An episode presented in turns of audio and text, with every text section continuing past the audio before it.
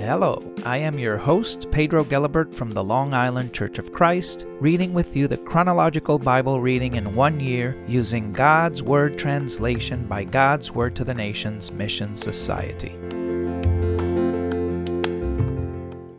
Psalm 133, a song by David for going up to worship. See how good and pleasant it is when brothers and sisters live together in harmony. It is like fine scented oil on the head, running down the beard, down Aaron's beard, running over the collar of his robes. It is like dew on Mount Hermon, dew which comes down on Zion's mountains. That is where the Lord promised the blessing of eternal life.